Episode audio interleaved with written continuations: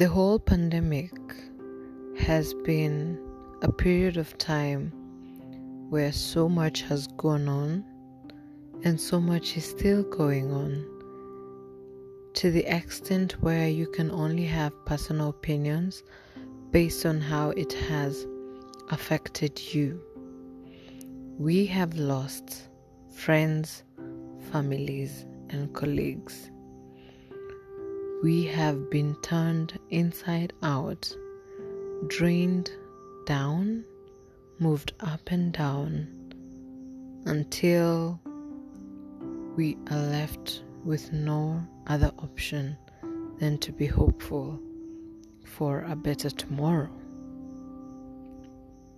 In the same breath, I feel like COVID 19, with all its negative perspective and with all the harm it has caused in this life, it has brought some bitter truth to our lives where we've been forced to realize that we need to be grateful more for the smaller and most immediate things in our lives in order to be happy.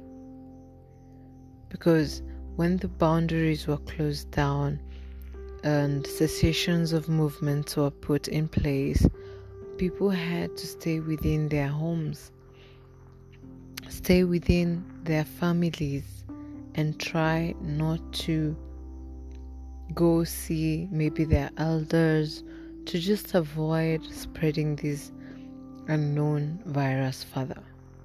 Yeah. And and you would feel the gap that was there, but it made you realize how much we have taken for granted the idea of free movement and the idea of just hoping that tomorrow is a good day. And now we just hope that tomorrow you get a vaccine that will enable the whole country and the whole world to go back to where it was. The vaccine is also a very delicate topic because that's an option whether you would like to go for it or not. It's a personal decision that each and every person has to make on their own. But with the pandemic here, with these past years, with the loss of jobs, and the chaos it has come with, we also need to step back, take a few steps back with a blank piece of paper and try write down the lessons that you have picked from this situation. The lessons in terms of what could I have done better or what should I be doing now? What should I have done then? Learn from that.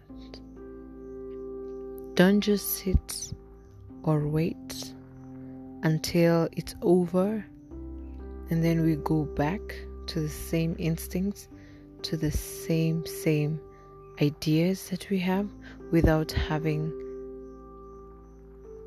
a new perspective or getting a paradigm shift and having a new mindset to look into life differently. For me, the biggest and the most delicate statement which has come true to me during this whole pandemic is that what you can do now, don't wait for tomorrow. Do it now.